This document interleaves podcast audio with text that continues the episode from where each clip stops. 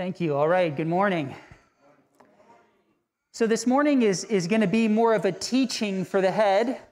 And next week, I will do a little bit more of a preaching to the heart. But we're also going to do something special this morning, um, which we do every once in a while, which is um, if you have any questions in the midst of the teaching, um, just hold on to them because I'm going to take, I'm going to field a few questions at the end, all right? Um, we're going to start in prayer uh, in the name of the Father, the Son, and the Holy Spirit. Let's do this together. And I want to just invite you. Um, maybe you don't normally cross yourself. I want to invite you to cross yourself with me in prayer this morning. And uh, it's a way of binding the holy. Uh, it's a, a way of binding the Holy Trinity upon yourself, upon your very body when you pray. And if you think about it, all the symbols uh, speak some sort of truth about the Trinity, right? So when we say in the name of the Father, who the scripture said is the head of the Trinity, the Son who came down from heaven and was incarnate in the earth, and the Holy Spirit whose love binds all things together. Amen. So let's pray together in the name of the Father, the Son, and the Holy Spirit. God, would you reveal yourself this morning to us as you truly are? Lord, we stand baffled and in awe like Moses at the burning bush, like the confused Pharisee Nicodemus like ourselves. Just saying, please show us yourself, Lord. We long to know you. And even if we can't understand you, would you draw us into communion with yourself this morning? Amen. Amen. So, yes, once every year on the liturgical calendar is Trinity Sunday. In other words, it's that, it's that special day of the year when preachers are most likely to step in it and say something accidentally heretical. So, in all seriousness, I, I, do think the topic of the Trinity is intimidating for all Christians. It humbles us because we know that God is infinite, right? Infinite, and our minds are finite. Just as a stream cannot rise higher than its source, so we as creatures will never be able to truly fathom our Creator, right? At least not on this side of heaven. But sometimes I think we're afraid of this topic or perhaps even ashamed because we confuse mystery with absurdity. We fear the Trinity involves something like a rational contradiction, equivalent to believing in a square circle, or to believing that three equals one in a mathematical sense. And therefore, we fear that acknowledging the Trinity toward outsiders is like throwing our brains in the trash can publicly. But, brothers and sisters, we know there's a difference between something being irrational and something being what the theologians call ineffable. Can we say that together? Ineffable. Ineffable. All right. That's not a common word, so it'll require some explanation. When something is irrational, right, it contradicts human logic.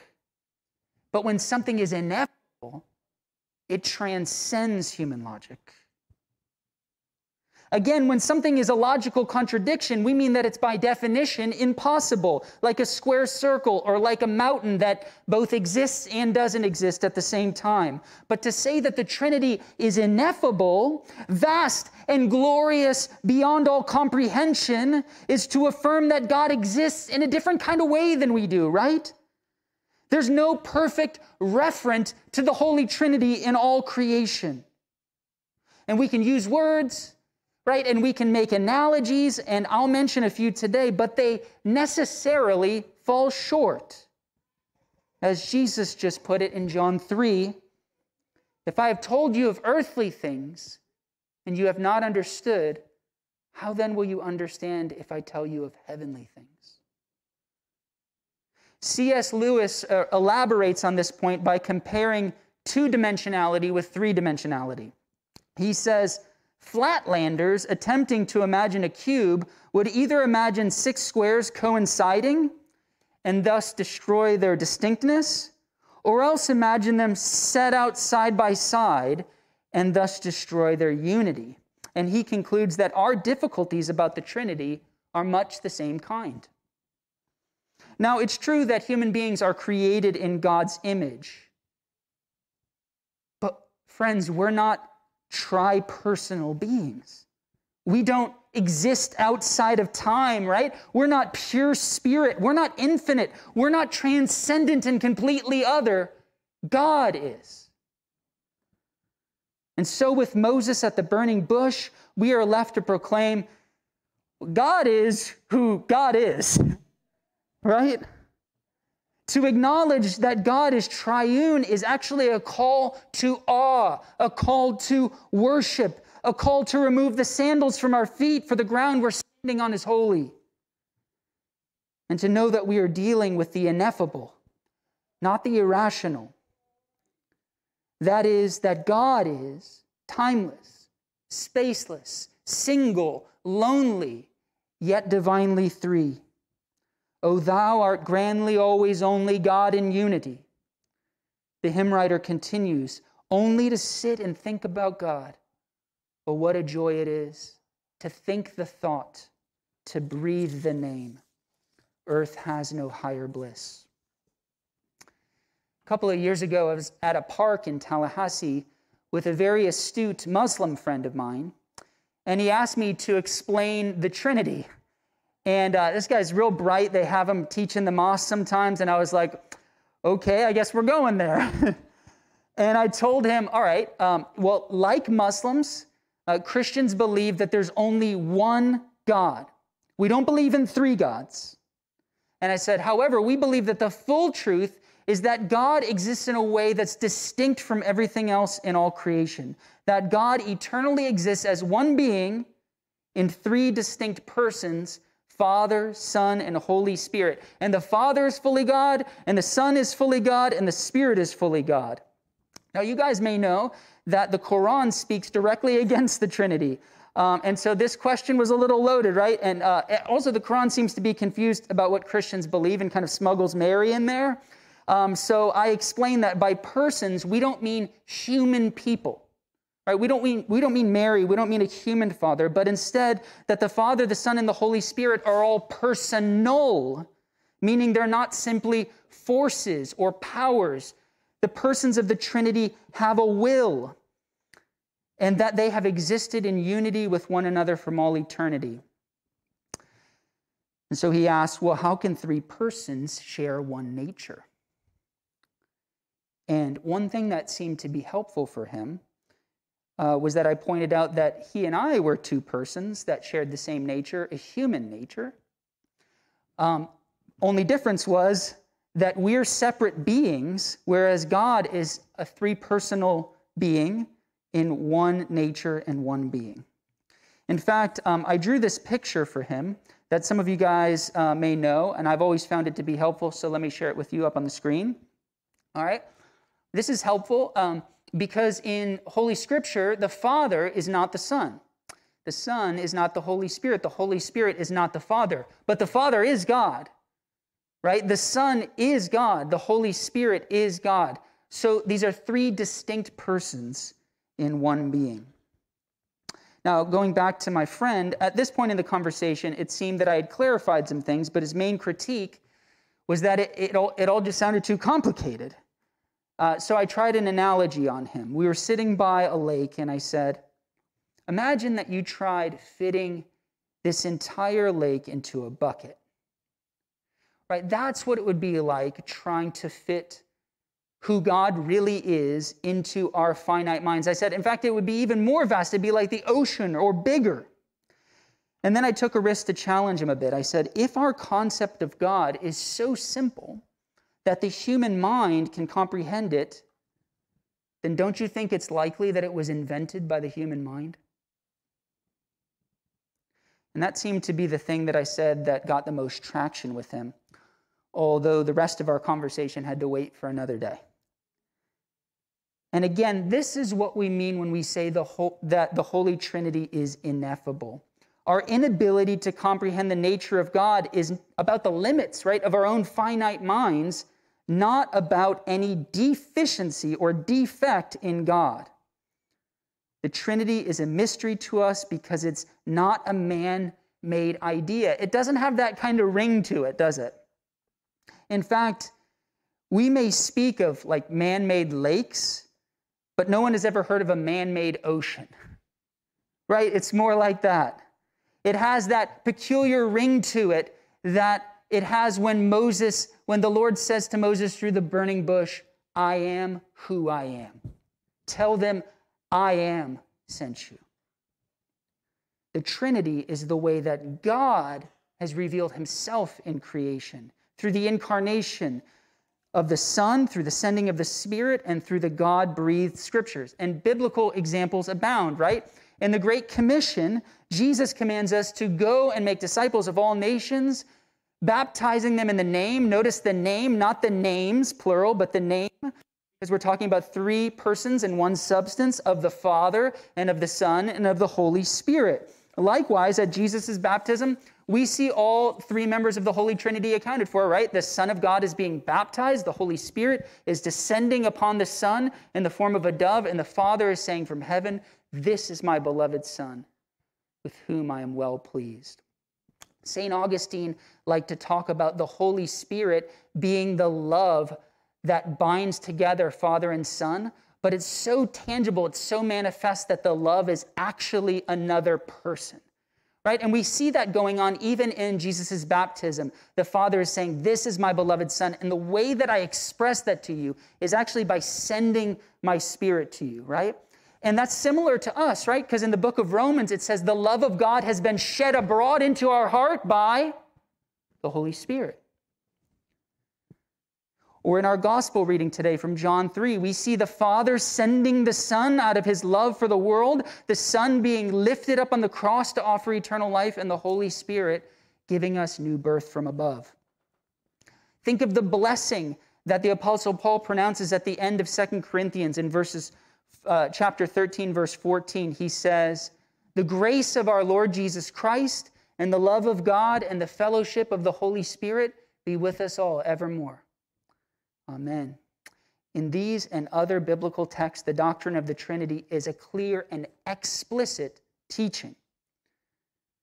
Moreover, there are actually hundreds of other examples where the Trinity is taught implicitly. In other words, it's assumed to be true by the biblical authors, or it's sort of like lurking in the theological background behind all their words.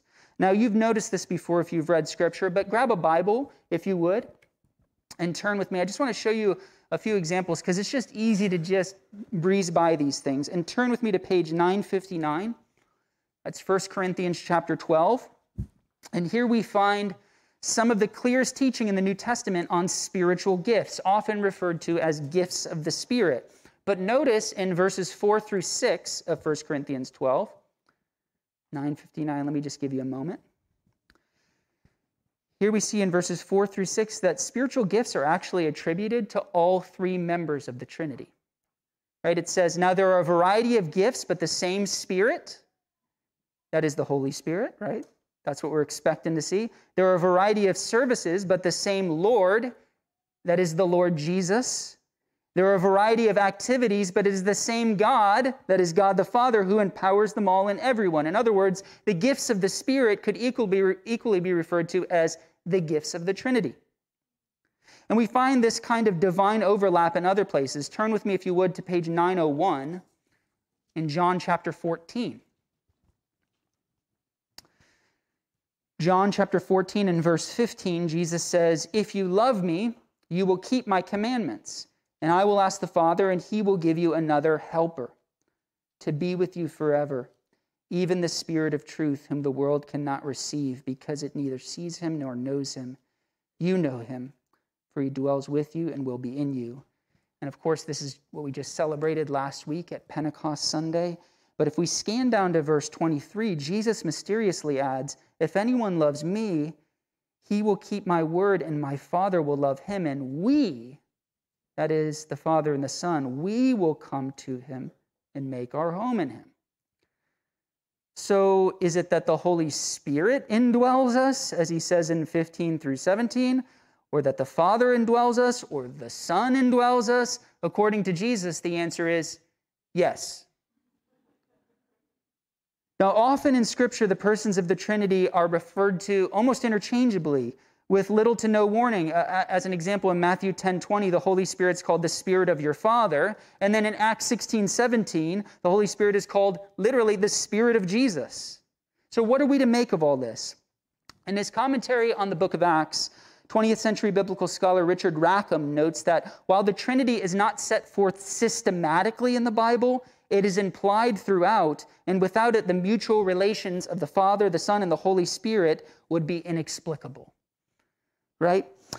So, I would say amen to that. I would only add that this principle is not true just of Acts, but throughout the New Testament. I could say more, but I had to cut myself off at some point. Just suffice to say, this is not some sort of parenthetical doctrine, it's the very heart of the New Testament.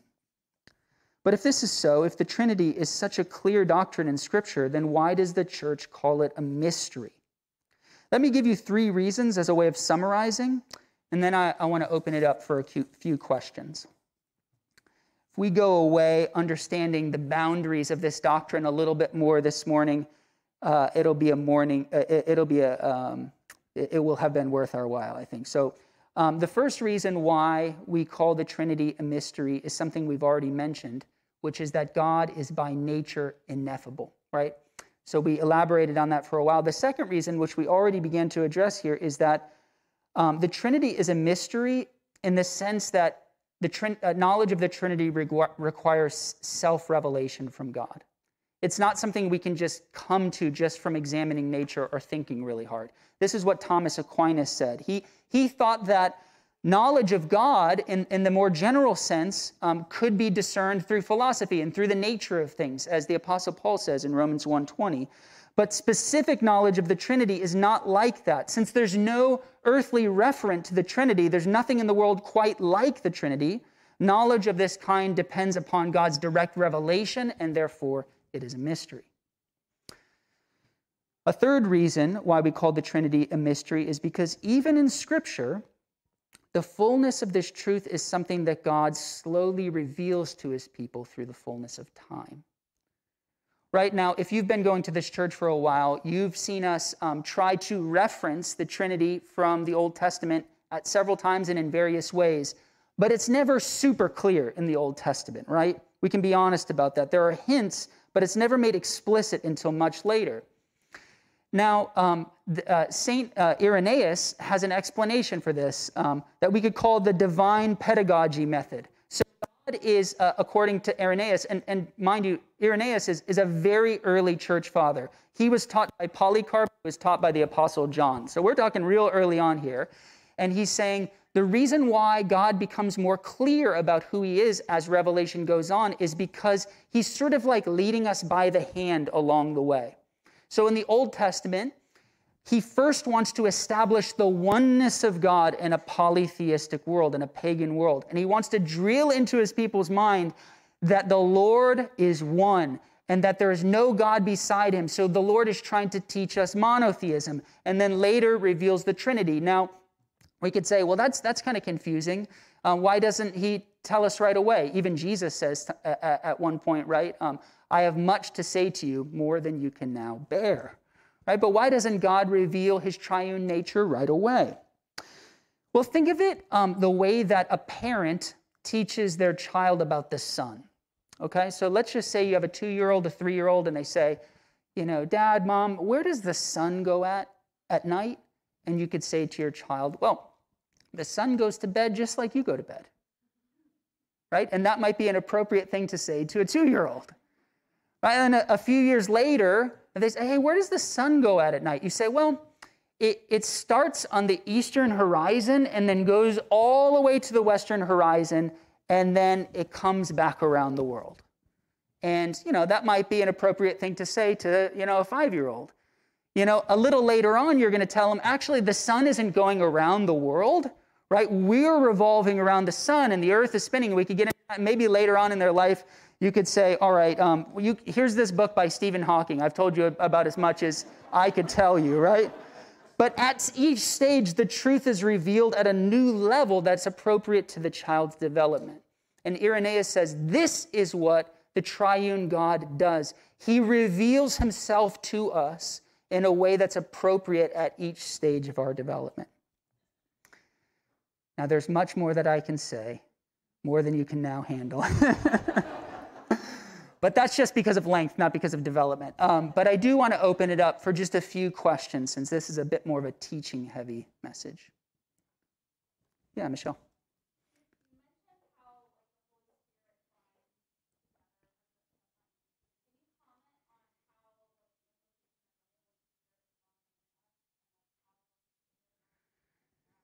Yeah. Uh, okay. So um, she asked about the Holy Spirit binding together the Father and the Son and, and, and the implications of that for the Holy Spirit dwelling in us. Um, just want to say, um, again, I, I reference uh, St. Augustine or St. Augustine um, on that teaching. And he, uh, part of what he was trying to tease out was that, um, that the different persons of the Trinity, that their identities depend upon one another. So he says the Father can't be a father unless he has the Son.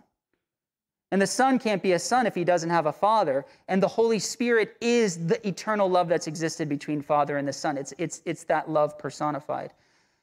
So I think what Michelle is bringing out through her question, which, which is a great question, is what does it mean then if the Holy Spirit is dwelling us, dwelling in us? It means, according to the New Testament, and you can really swim around those, those few chapters in the Gospel of John from like 14 to 17, that we've been drawn into communion with God, into communion with His nature.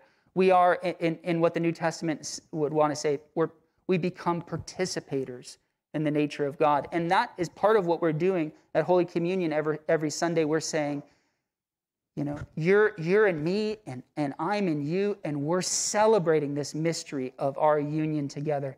And so many of the images um, of Christ in the church are union images, right? The vine and the branches, right? The, the chief cornerstone and the rest of the temple, right?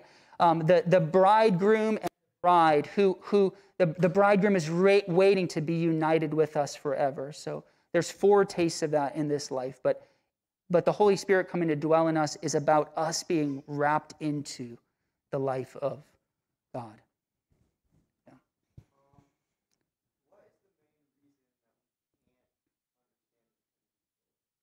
Well, the main reason why we can't understand the Trinity fully?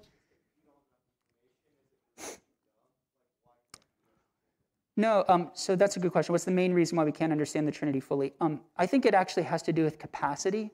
So, like I was trying to say, when a finite thing tries to understand an infinite thing, or when you try to pour the, the ocean into a bucket of water, um, there's, there's actually like a capacity issue there.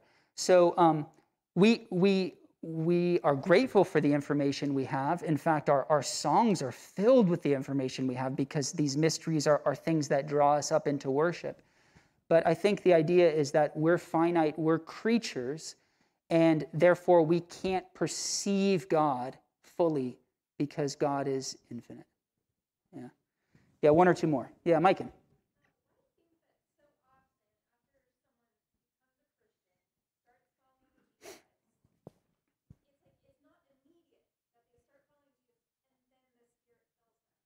Yeah. Mm-hmm. Yeah. Yeah. Right. Um, so she asked, why does it why does it sometimes seems like there's a delay between the filling of the Holy Spirit and following Jesus?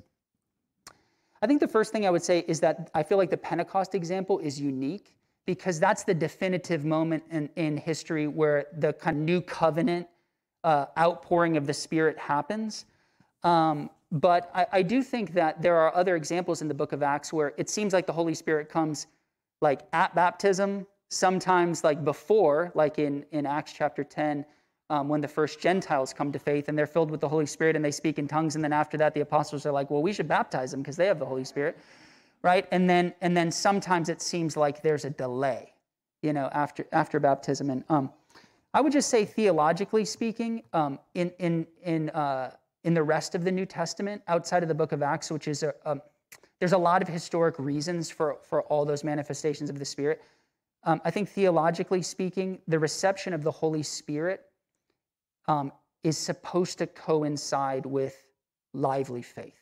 Like the first time that you put your faith in Jesus, if you start to experience something like what we call like a personal relationship with God, and and I actually like that language, um, but it's right Southern Christian language, a personal relationship with God.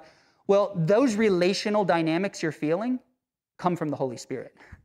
Right? If you if you feel yourself empowered for mission because Jesus said to his church, "I will be with you always until the very end of the age." How does Jesus make good on that promise? Because he's given you the Holy Spirit to be able to fulfill his mission. I do think at times, if people have never encountered God and these, these, this relational language is completely foreign to them, it could be that they, that they didn't know the Lord before, you know? So I think sometimes that happens. And then I also think, um, and one of my favorite images is uh, from a friend of mine named Carter, who talks about fresh stirrings of the Holy Spirit in our life.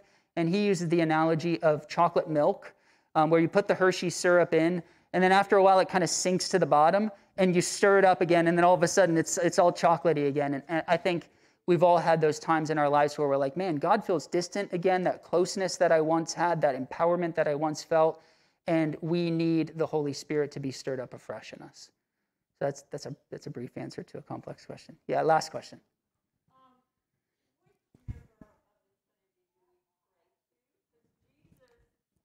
Great question. Yep.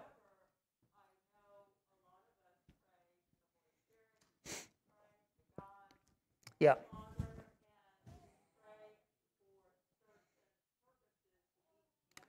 Yeah. So I, I do think Scripture gives us guidance on that. Um, I don't think it's like a dogmatic issue. Um, we do see a couple of places in Scripture where prayer is directed to Jesus, um, like like at like for Stephen at his martyrdom, uh, directs his prayer to Jesus.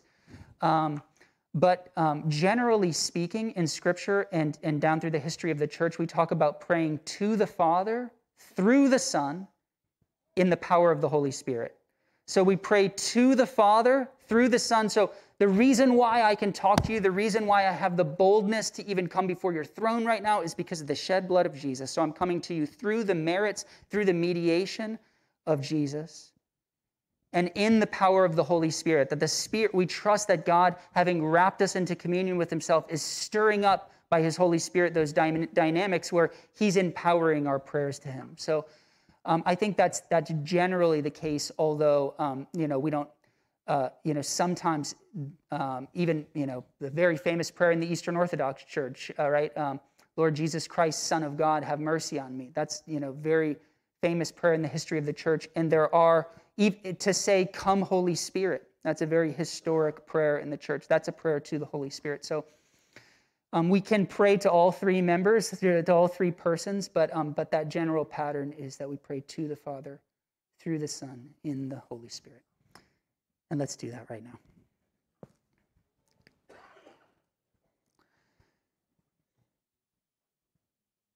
Heavenly Father, we thank you for who you are that you are the source, you are the creator, you are the transcendent one who started everything from the outside.